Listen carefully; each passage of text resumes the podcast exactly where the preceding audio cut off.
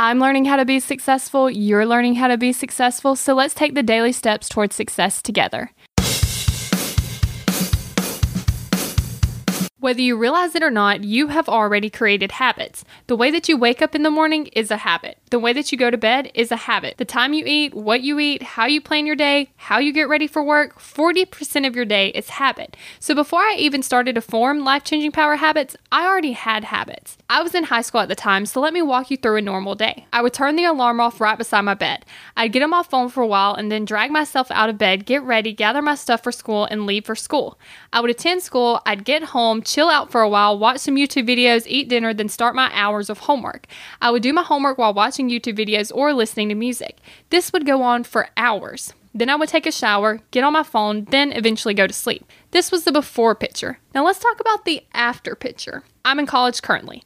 I get up hours before I even have to. My alarm goes off, I get out of bed, walk across the room, and turn it off. I write down my goals in journal. I exercise, meditate, and get ready, eat breakfast, check my calendar, see what I should be working on first. I start to make progress toward my dreams. I leave for class, I return from class and eat lunch.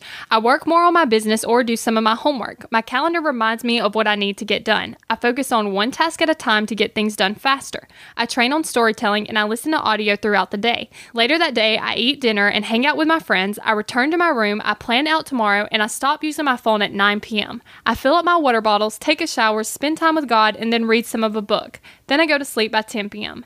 As you can see, things have definitely changed. And while it may seem like a drastic jump from the before to the after, it really wasn't. I just took one small step at a time. I built one new life changing power habit at a time. It was easier than it seems, and you can do it too. That's why I put together a $5 mini course to teach you the five habits that you need to create in order to ensure a solid foundation for success. You can find that at foundationhabits.com.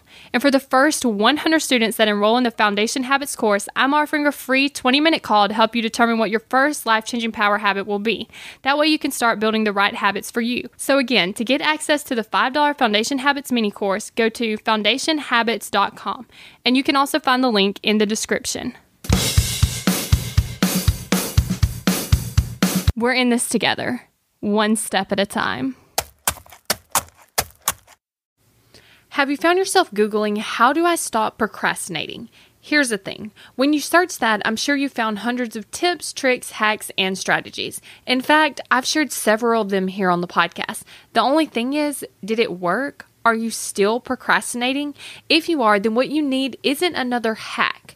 You need to focus on the actual thing that's causing you to not take action. Our thoughts control our feelings, our feelings control our actions, which means if you want to change your action or inaction, you first have to change your thinking. That's exactly what we focus on in my program, Kick Procrastination. This program is designed to help you go from procrastinating on your goals to taking massive action towards achieving them.